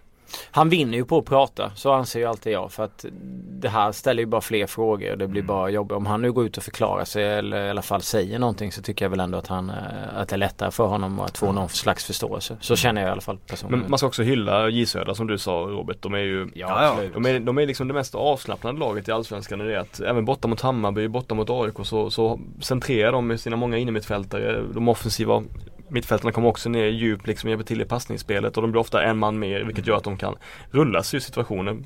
Och jag menar, det är väl ingen som är rädd som är rädd för liksom Saletros och Oforis höga press direkt heller. Så att eh, de var, de var iskalla, coola och spelade precis som de skulle göra och skapade nästan lika mycket chanser som AIK. Mm. Och tänk det här mentala också. Komma till, till fem som J Söder med all den All det självförtroendet som de har och sen på andra sidan så är det ett AIK med massa frustration och annat och så får man inte ett tidigt mål i AIK. Det bara rullar på det 0-0. Jönköping bara växer medan det jobbiga jobbar för AIK så att det mentala spelar givetvis in och det där har ju Jönköping med sig efter den fina starten och det tror jag de kan leva på ett tag till. Det känns ju inte som att de eh, kommer liksom falla igenom. Nu kanske jag jinxar deras säsong men det känns ju inte så om man tittar på Nej. det. Men det är väl det man, eh, det är väl det med AIK där att eh, prata med någon gammal Häckenspelare för ett tag sedan. Han sa ju när, när, att komma till Råsunda som det var på Mm. den tiden men även Friends då när det fungerar för AIK med den publiken som AIK har när eh, AIK har publiken med sig. Eh, det menar han på, det blir verkligen eh, en extra spelare att spela mot när man har hela det trycket mot Ja. sig. Men att möta ett AIK som inte har den publiken mot sig då är det som att möta ett AIK som har en spelare utvisad. Mm. Eh, och det är lite den här situationen man satte sig i tidigt genom klubbledningens eh, eh, orealistiska krav på guld. Då fick man liksom en negativ start på en förstärkning av den negativa starten direkt. De har Ja, inte, haft, inte haft någonting att börja med utan de börjar direkt i en uppförsbacke som blev brantare direkt. Alm har ju också antytt att eh, han tycker att för det var någon, jag fick någon fråga efter presskonferensen efter Elfsborgsmatchen och de sa att hur känns det när, när Isak får så liksom stående ovationer när han går ut och ut en bra match? Och då sa han, nej men det är väl jättekul att, att publiken hyllar honom. Men jag hade gärna sett att folk kanske började applådera Anton Saletros efter en halvlek där han har missat tre passningar istället. Mm. Att, man, att man faktiskt hyllar våra unga egna talanger när det går dåligt. För det är faktiskt då de behöver stödet. Mm. Kanske inte när de gör ett hattrick liksom utan när de, när de spelar dåligt. Och det är ju AIKs Det är publik. jävligt klokt. Ja, AIKs publik är ju faktiskt notoriskt dåliga på att stötta egna unga talanger i motgång. Ja, det var ett långt ämne där. Trevligt. Mm. Eh, men eh, sågen måste ju fram. Ja men vad fan vi Fan, har vi sågat Gävle, Gävle. och vi har, Kalmar. eh, var det? Kalmar har vi sågat trots att de vann. Jag vill att du tar ifrån knäna. Jag såg att eh, vi har sågat Östersund som stad och samhälle och, och, och Östersundsandan. Och, Ja, tanken är ju med Slakthuset att vi ska grida på och försöka få in lite folk givetvis också i, eh, som får svara på våra sågningar efter. Eh, för det har ju varit en del uppryckningar som sagt och det kommer väl bli en del till. Vem tror ni svarar upp bäst här nu? efter den här sågningen, ja, Ja. men det, det, det vi har pekat tydligast det är ju, det är ju Gävle. Eh, de, eh, vad som kommer hända då om, om den här teorin håller det är att de byter arena och vinner med 1-0. Ja, Snygg-Joggan eh, byter upplägg fullständigt.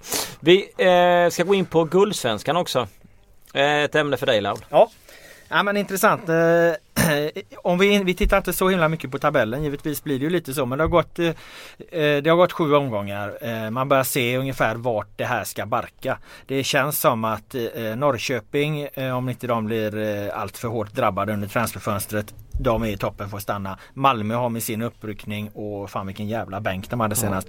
Eikrem är, är, är, är igång. De har fått eh, pusselbitarna på plats. De är i toppen får stanna. Jag tycker även att IFK Göteborg ser, eh, ser starka ut. Det är starkt att studsa tillbaka efter den här skandalmatchen på Gamla Ullevi. De ligger för fan under mot Gävle eh, med 2-1. Eh, de har rätt många ordinarie spelare borta. Nu är Rogne på väg tillbaka. De, de kommer få ihop stabiliteten bättre. Jag tror att det känns som att det blir eh, Norrköping, det blir Malmö och möjligen IFK Göteborg då som kommer jaga det här guldet. AIK kommer inte göra det. Elfsborg känns för svaga. Djurgården kommer inte orka hela vägen. Om vi får ta hur det sett ut de eh, sju första omgångarna. Eh, blir det de här tre lagen? IFK, Malmö och Göteborg. Det är ju alltså de lagen som tillsammans har vunnit eh, allsvenskt guld 49 gånger. Mm. Och det är ju mer än hela övriga allsvenskan, allsvenskan tillsammans. Det hade varit en rätt häftig guldstrid. Guldsvenskan, alltså de tre lag som har, har vunnit allsvenskan fler gånger än övriga lag tillsammans. Ja, men, men alltså det du är inne på där, man får väl man får ju svaren där av hur mycket Norrköping tappar och hur mycket eh, IFK Göteborg kan få ordning på sitt förs- försvarsspel med Mm. Rogne. Och det känns som, som att Malmö kommer vara med Ja, i det ja. racet oavsett. Ja, men Malmö kommer, Malmö inte. Ja. Ma- Malmö kommer inte tappa så jäkla mycket. Va? Nej. Nej, allt Eh, pekar ju på Vad, ska de bli av med? Ado eh, försvinner, man spelar ju ändå inte så. Men om man, exakt. för man tittar, jag, hade, jag tittade på Djurgården och IFK Göteborg igår och såg man hur Göteborg liksom pumpade på från början. Boman, eh, Micke Boman bjöd ju på fylliga dribblingar eh, i Davins sekvenser. Jag och Laul skrattade om det än man gjort under hela sin karriär när han gick in där. Och där kunde de ju gått fram till 2-3-0 tidigt egentligen. De öste på. De tappar matchen. Sen vände de ju tillbaka igen för att offensiven funkar men defensiven där med. Så för deras del så har det väldigt, väldigt, väldigt mycket att göra med, med, med Rogne. Och eh, Norrköping har ju inte råd och eh, det skulle vara extremt om de tappade antingen då eh, Alltså de kommer ju, de Nyman kommer ju, de kommer ju tappa Ja. Kujovic, de kommer tappa Traustason. Och Janne Så- Andersson, så- för guds och, och Janne får inte glömma. Ja, så är det ju, det, det, det är ju fakta. Eh, Kanske de kan Nyman. även tappa Nyman. Eh, tappar de Nyman också så, så, så är det klart att den här teorin kanske inte håller. Men jag tror nog att de skulle kunna parera förlust av, av Kujovic, Kujovic, och ja. Traustason. Eh, det, det har de ändå. Eh, de är så grundtrygga och de, de har kvar liksom en slags stomme i så fall med Andreas Johansson, med Sjölund och Mm. med, med Nyman. Alltså får de behålla det liksom och, och spelarna Sebbe skulle ändå kunna ta rollen för Kujovic. runt omkring. Alltså inte lika Ja, bra. men Fattigmans Kujovic liksom, ja, definitivt. Ja. Och klara rollen. Men sen så jag menar eh, Blåvitt kommer ju tvungna att sälja spelare för att överleva väl? Antar jag, eller? Hur ser, Ja. det, hur ser ut med ekonomin nu? Ja, Riks till exempel. ja det, det beror ju på hur bra de har eh, hanterat eh, det här stålbadet då va? och de har ju trots allt gjort en försäljning av, av Kamratgården som väl- väl ska klara upp det. Så det vore ju, vore ju eh, otroligt eh, usel budgetering och planering om, om, om de har, har satt sin situation att de måste sälja eh, spelare nu för att eh, klara det. Jag menar så himla mycket pengar har de inte på, på att hämta in i, i spelarförsäljningar. Riks kan ju ge ett par miljoner och, och, och, och Ja, vilka mer? Ja, Ankersen möjligen. eh, Alessandro Salomonsson. kanske. Ja, Salomonsson.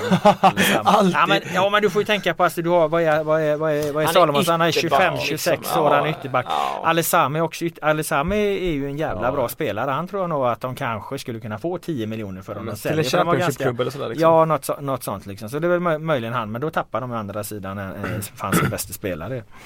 Eh, nästan. Jo Men- det är han allesammans definitivt. Men, eh, eh, men jag tror inte de kommer tappa så himla mycket ändå. Och Malmö som sagt eh, eh, inte alls.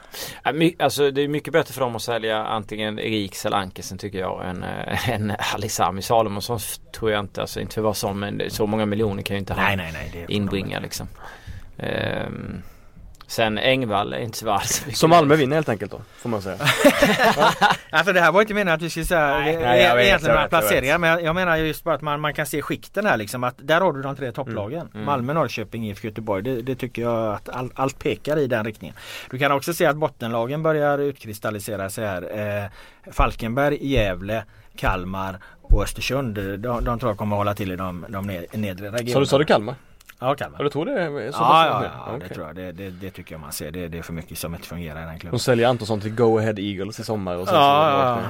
Peter Svärd upp på läktaren senast rasande över en straffsituation som jag har faktiskt inte sett den. Nej, det var, det var en polare som sa att det var så klar straff. Han var vansinnig. Ja men sen har du resten av lagen någonstans mitt emellan där. Djurgården, Elfsborg slåss om, om en fjärde plats. Eh, AIK sexa, sjua någonstans och, och Hammarby runt tiondeplatsen. Men, alltså det är väl eh, ungefär så det, det kommer bli. Jag fick inte av, jag tänkte avsluta Kalmar där. Svärd upp på läktaren. Du vill egentligen ha ut honom på, på gatan eller? Ja men vad fan det har jag väl sagt tillräckligt många gånger. Har inte det gått fram här? Han är polare med sportchefen Upp- så att det, exakt, det, det, det dröjer nog. Ja, Ja, det är po- polare med han Borstam. Ja, Mjällby minkfarmaren. Ja. ja exakt. De är ju goda vänner. Ja, eh, vi har väl gått igenom dem. Har du inga eh, synpunkter på det här Boman eller släpper du igenom eh, den här jävla Ja, liksom? ja, Du har ju ja. stakat ut hela jävla allsvenskan Nej, men fan, på, alla, det på väl- 25 sekunder. Det är knappast eh, extraordinärt att, att vi tror att Malmö, Malmö till slut kommer att vara Det är inte så starkast. att han Ja, men sticker det- ut hakan. Nej, det Nej men jag, det fatt, jag fattar vad du menar. Det är om något annat lag kan, kan hota Nor alltså Norrköping, Ja, ja, ska, eh, det in, ska, vi, ska det in ett tredje lag där? Nej, det ska eller det fjärde lag där? Nej, bland de ska inte in i ett fjärde Det lag. känns inte så. Nej, nej. Ja, Elfsborg kommer inte, göra det, AIK kommer inte göra det, Djurgården kommer inte göra det. Men det brukar ju alltid, å andra sidan brukar det alltid bli något lag som kommer upp eh, och rör om ett tag kanske följer med. Men jag, jag, jag kan liksom inte plocka fram vilket lag det skulle vara om man tittar på hur det har sett Nej men ut. för, Nej, det är jag det jag menar, nej, exakt, för Giffarna och J Södra sådana som har imponerat, det går ju inte såklart. De kommer Nej, ju hamna mellan, mellan, Ja, nej, eh, mellan liksom. 8 och 12 liksom. Ja, Jönköping kommer inte eh, Nej, så är det ju. Eh. Eh, och AIK är för, är för mycket disharmoni. Särskilt om Alm får gå någon gång Mm. under sommaren eller sådär. Men nu vann. Elfsborg borta mot Falkenberg men de kommer inte vinna massa bortamatcher på gräs. De vann på gräs Ja, ja, det är fan värt en applåd. Ja, Ja exakt. Men förvaltar de inget försvarsspel heller Elfsborg. Nej. nej.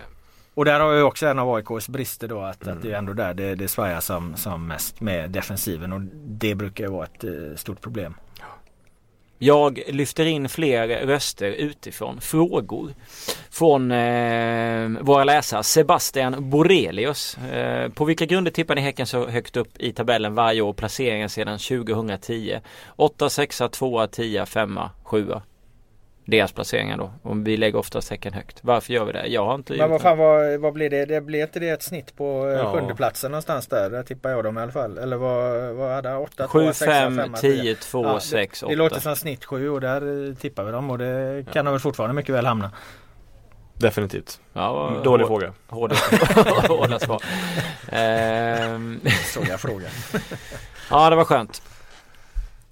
Vi har Erik Nilsson, hur IFK Göteborg kan gå från fin krishantering till pissig skylla ifrån sig attityd på mindre än en vecka. Ja det får han utveckla.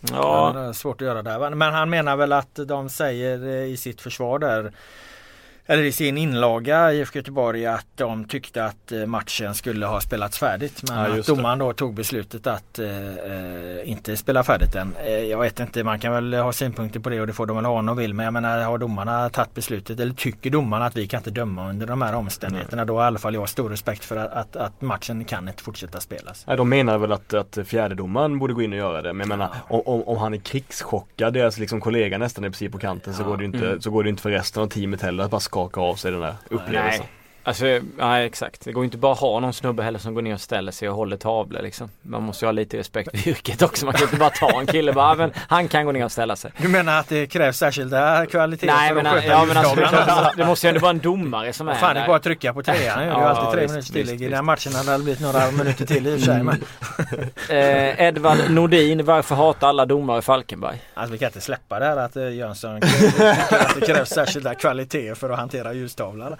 Det var det roligaste. Säg, all, säg allting om, roligaste om, jag om har hört på jävligt länge. Han gör väl mer än håller i tavlan känner jag så att, eh, dialogen med tränarna och allting. Ja, Ja, jag. Falkenberg har domarna emot sig, det har jag inte tänkt på direkt. Nej faktiskt inte jag heller. Jag vet inte riktigt. Är det det röda kortet mot IFK Norrköping då eller vad? Vad, eh, ja. Det blir helt, det mållöst i podden för första gången sen vi startade den. Nej men vad inte- fan vi får ge ge hans stöd. Alla lag har ju domarna emot sig. Ja, Ja exakt, Så exakt. att det, han, han är i gott sällskap. ja. Skönt. Eller Eh, Falkenberg är i gott sällskap. Ja. Det finns en kille som kallar sig för Rosenbergs armbåge på Twitter. Eh, han frågar eh, om domarnivån jämfört med tidigare säsonger nu när vi ändå är inne på, på den mannen. Eller de gubbarna. Eh, alltså kvaliteten på domarna. Är bättre eller sämre? Nej jag vet inte. Alltså det enda jag egentligen har tänkt på det var väl att man har väl släppt fram eh, några nya filurer här som inte var helt lyckade. Eh, Nej. Jag minns jag inte namnet på. Kaspar Sjöberg tror jag han hette som dömde till exempel Örebro eh, Hammarby och det var den sämsta domarinsatsen som jag sett i år, tyvärr. Man vill ju inte, Ja. man vill inte så här eh, strösåga domare men det var oerhört illa alltså. Eh, ja, nej men, men det, det sker ju å andra sidan. Det måste ju alltid ske. Ja. Förr eller senare måste man ju lyfta upp domare och, och de kommer till en, en högre nivå och, och då kan det väl bli lite svajigare insatser. Alltså jag tror inte det är något unikt för Allsvenskan 2016 att de nya förmågorna. Däremot har det väl inte, jag vet inte när, eh, vad heter han, eh, Al-Hakim, när eh, var det han slog igenom här? Var det förra säsongen eller var det säsongen innan? Jag tror att han började vara bra säsongen innan. Ja, han eh, virvlar ju in som en, en, en frisk eh, fläkt men så verkar han ju vara en särskilt stor talang också. Någon sån har vi inte sett i år ännu. Men det är kul att, det är kul att eh, när man väl börjar höja upp en domare så går, kommer det ju alltid gå åt helvete för dem sen. Jo, jo. jo, Frisk, jo. frisk Jo, jo. Men ju kändare de blir så Exakt, ju, exakt. Ju, ju mer så eh, synar man då, dem i sömmarna och, och deras liksom eftersom, eftersom misstag alltid sker så lägger man märke till dem och, och, och namnet och så. Nej jag tycker att eh, domarnivån är, är fortsatt god i Allsvenskan. Jag har inga synpunkter på det. Lite AIK-frågor. Jag kommer svara den här eh, för Lauls räkning. Kaspar von Sivers fråga. Analys av AIKs tveksamma spelare. Varför lossnar det inte? Och Laul har ju svarat på det. De har för dålig trupp. Eh, Alexander Håkansson. Eh, vad tycker ni om Björn Westströms tid i AIK? Totalt, totalt sett har den varit godkänd. Han Ja. har väl, alltså inte trollat med knäna direkt för AIK har ju haft en del pengar men han har väl fått in, fått in eh, spelare som varit bra nog att komma två helt enkelt och då har det varit okej. Ja, alltså de har ju satt målsättningar om att de ska ha en viss, eh, viss ekonomisk buffert och, och, och det är ju vad Björn Westström har att förhålla sig till. Det måste man ju komma ihåg när, man, när man tittar på hans eh, eh, facit. Eh, jag menar de har gjort rätt stora och rätt, eller rätt många och rätt stora försäljningar även om AIK-supportrarna alltid väntar sig att, att de ska få in mycket mer för spelarna de har sålt. Så, så har de ändå sålt spelare till eh, ja, vad man får för allsvenska spelare. Och att det försvinner ju alltid när det står i, i, tidningen att, att eh, köpande klubb betalade 25 miljoner så är det ju aldrig så att AIK eller någon annan klubb får alla de här. eh, Typ hälften får de, Ja någonstans. precis det försvinner en 5-10 miljoner där till, till, på lite olika håll. Och, och, men det gäller ju alla. Men eventuell kritik kan ju vara att när de har förlängt kontraktet med många av spelarna som Borges och Quaison och, och eh, Nabil och, och så vidare så har de ju ofta haft en klausul verkar det som. Där spelarna har fått gå för en bestämd summa för att de ska få ut någon någon, någon så att säga, några pengar överhuvudtaget. Ja, Det, man- det är väl vansk, en vansklig Ja, metod det, ändå? Det, det är vanskligt och det är väl något de har, har försatt sig i som ju Elfsborg länge var experter på att man, så, man, man de, så, de lyckades alltid se till så de inte hamnade i de lägena utan de, de var alltid jävligt tidiga ute med, med kontraktsförlängning. Det där är ju en svår jäkla konst liksom och hela tiden ligga så långt fram i planeringen och så långt fram i, i, i diskussionen med, med alla spelare så du aldrig hamnar i de här lägena. För ibland går det jäkligt fort när spelare slår igenom och när han han spelar Precis innan han slår igenom då ska han just ha kritat på ett nytt fyraårskontrakt. Då har du varit jäkligt lyckad som sportchef. Där har väl eh, inte AIK alltid lyckats men å andra sidan så är det väldigt många klubbar som, som inte heller har lyckats. Med. Men, men det har väl funnits någon typ av modegrej kanske jag inte ska säga men bland vissa spelare också att när de förlänger de här kontrakten så är de i en sån position att de också plitar in i sina avtal att de ska ha en viss typ av procent på försäljningssumman. Antingen de eller agenten som till exempel om Bahoui då kostar 25 så finns det säkert ett x antal miljoner som antingen går till honom och agenten eller vice versa och jag tror att det har varit så i flera fall för AIK och det är väl därför vi också har sett de här summorna som oftast är hälften. Jo men det är det jag menar alltså att du, Och sätta du sig i ju- den ska ju situationen sätta en spelare så rullar det ju på med flera så fort det är de som är bra och sen så liksom. Men du ska ju inte sitta i kontraktsförhandling med, med en spelare när han har slagit Nej. igenom utan du ska sitta i den kontraktsförhandlingen precis innan han slår igenom. Det var det jag sa där. Att det är då Ja. det är fyraårskontraktet ska skrivas på. Men det där är ju en svår jävla konst och, och, och, och det är en jävla timing och, och det gäller att ha lång för, förbehållning och det gäller också att ha en väldigt god dialog med sin spelartrupp. De har varit duktiga på det i Elfsborg historiskt. Man får också säga att det, det är svårt att ta in nyförvärv till AIK för man vet aldrig hur de ska reagera på den här pressen heller. Alltså kommer man till en annan klubb så har man ju ofta en eller två säsonger på sig att komma in i det rätt liksom. I AIK måste man ju vara, nästan vara bra från start utan att bli sågad. Så att eh, det är ju svårt att hitta rätt karaktär då kan jag tänka mig. Mm. Billy Tenghamn han får eh, avsluta. Han vill ha lite, lite cupfinal special. Jag Vad säger, vi, vad säger vi om Nej, jag hade faktiskt tänkt ta med den på På någon punkt där att eh, Malmö-Häcken ska ju ja, sägas ja, Malmö-Häcken på torsdag är att eh, fan vad kall den då. Ja, den, är väl, Eh. den är väl het just för att ändå att det är livsviktigt för Malmö FF. Ja men den, den, den kommer igen så här mitt i alltihopa. Jag var ju inne redan förra eh, året tror jag på att man borde kanske försöka spela den eh, som någon slags start till Allsvenskan istället. Jag vet inte, det finns säkert eh, nackdelar med det också men, men eh, jag har svårt, svårt att, att, att gå igång jättemycket för en cupfinal nu när Allsvenskan är så pass het. Nu är det som du säger, nu betyder den ju jävligt mycket för båda de här klubbarna. Jag menar det är Malmös väg ut i Europa och, Häcken kan få den här bonusen. med- Jävla bakslag om Malmö inte skulle ta den. Ja, Samtidigt ja. vad tror du om din vän Peter Gerhardsson? Kan han fixa det? Min vän. Ja. Min vän. Vi skulle tala om Korns upprättelse. Han fick fan ingen upprättelse. Det kan vi ta efter min, min vän Gerhardsson. ja. Eh, ja, vad, vad, vill jag ska tro om han? Eller vad Nej men, men tror du, eh, nu blev det ju 0-3 för dem eh, på bortaplan här. i, Ja. eh, k- Klarar de, kan de Ja, vara det med har och inte hänt så jävla mycket sen Nej men, att- men, men alltså ni får jag tror säga att min lite, vän Gerhardsson får det svårt igen. får ju säga lite om framtiden. Du har ju fan hyllat din vän Gerhardsson här till bristningsgränsen. Ja, nu får du för fan ge dig. Så så mycket har jag inte gillat han. Men eh, nej, alltså det som är roligt med Peter Gerhardsson är ju att han eh, eh, år efter år kör vidare med, med sin idé och den idén sticker ut rätt mycket från eh, eh, andra tränare. De har, ju, de har ju lite unika idéer i, i Häcken. Eh, nu har de inte lyckats med det på ett par år men det spelar ingen roll. Gerhardsson han, han kör på ändå. Han står för något eget och han, han gör det konsekvent. Eh, han kan göra det i Häcken också givetvis. Det finns bara en huligan på hissingen så att det, det är inte så jävla stort tryck på dem. Eh, men eh, vad gäller cupfinalen så, så ser jag ju inte mycket som talar för att Häcken ska, ska göra en särskilt mycket bättre insats än de gjorde senast och då vart de ju helt överkörda av Malmö. Ja, jag var på, Hammar, jag var på Hammarby då, kan stängda. du berätta lite om matchen? Ja, de har varit helt stängda. De försökte ju, de försökte ju ligga hyfsat eh, lågt eh, Häcken och sen eh, ställa om snabbt, spela sig igenom Malmös lagdelar. Men där, där sjönk ju Malmös centrala eh, mittfält ner, skydda egna backlinjen jättefint och, och, och hängde ihop som ett lag. Och i och med att de hängde ihop så bra när de gjorde sina bollvinster, ofta, ofta i närheten av, av, av mittlinjen, då har de ju en jävla kraft att anfalla med bollen ut till, till Eikrem som är fantastiskt bra. Vilket slöseri det har varit att de inte har hittat en bättre roll åt honom på så lång tid i Malmö. Få ut bollen till han på, på vänsterkanten varenda gång han vänder inåt i planen är ju en potentiell målchans.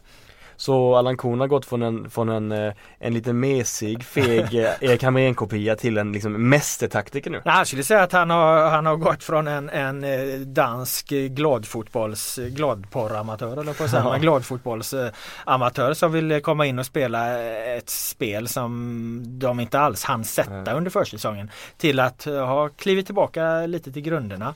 Eh, fokus på defensiven, skydda egna backlinjen som ju inte är Malmös starkaste lagdel. Eh, skydda egna backlinjen, lite mer defensivt balanserade eh, spelartyper. Hänger ihop bättre som lag och, och, och får mycket bättre valuta när de väl sätter in anfallsattackerna. För då har de ju väldigt mycket offensiv kvalitet. Jag tycker att han helt enkelt liksom har anpassat efter de här eh, debaclen mot eh, eh, J Södra och, GIF Sundsvall så har han helt enkelt anpassat sin taktik efter spelarmaterialet. Nu, nu fungerar det mycket bättre utifrån vad, vad, vad Malmö har för, för spelartyper. Den här backlinjen är inte världens mest stabila och då får man skydda den lite mer. När de gör det så, så blir de väldigt bra och väldigt svårslagna. Angående- Nu kommer de nog kunna växa, växa in och kanske spela mer som han vill ha det när de hittar tryggheten, när de blir mer samspelta, när han, de förstår med vad han säger och så vidare. Och så vidare.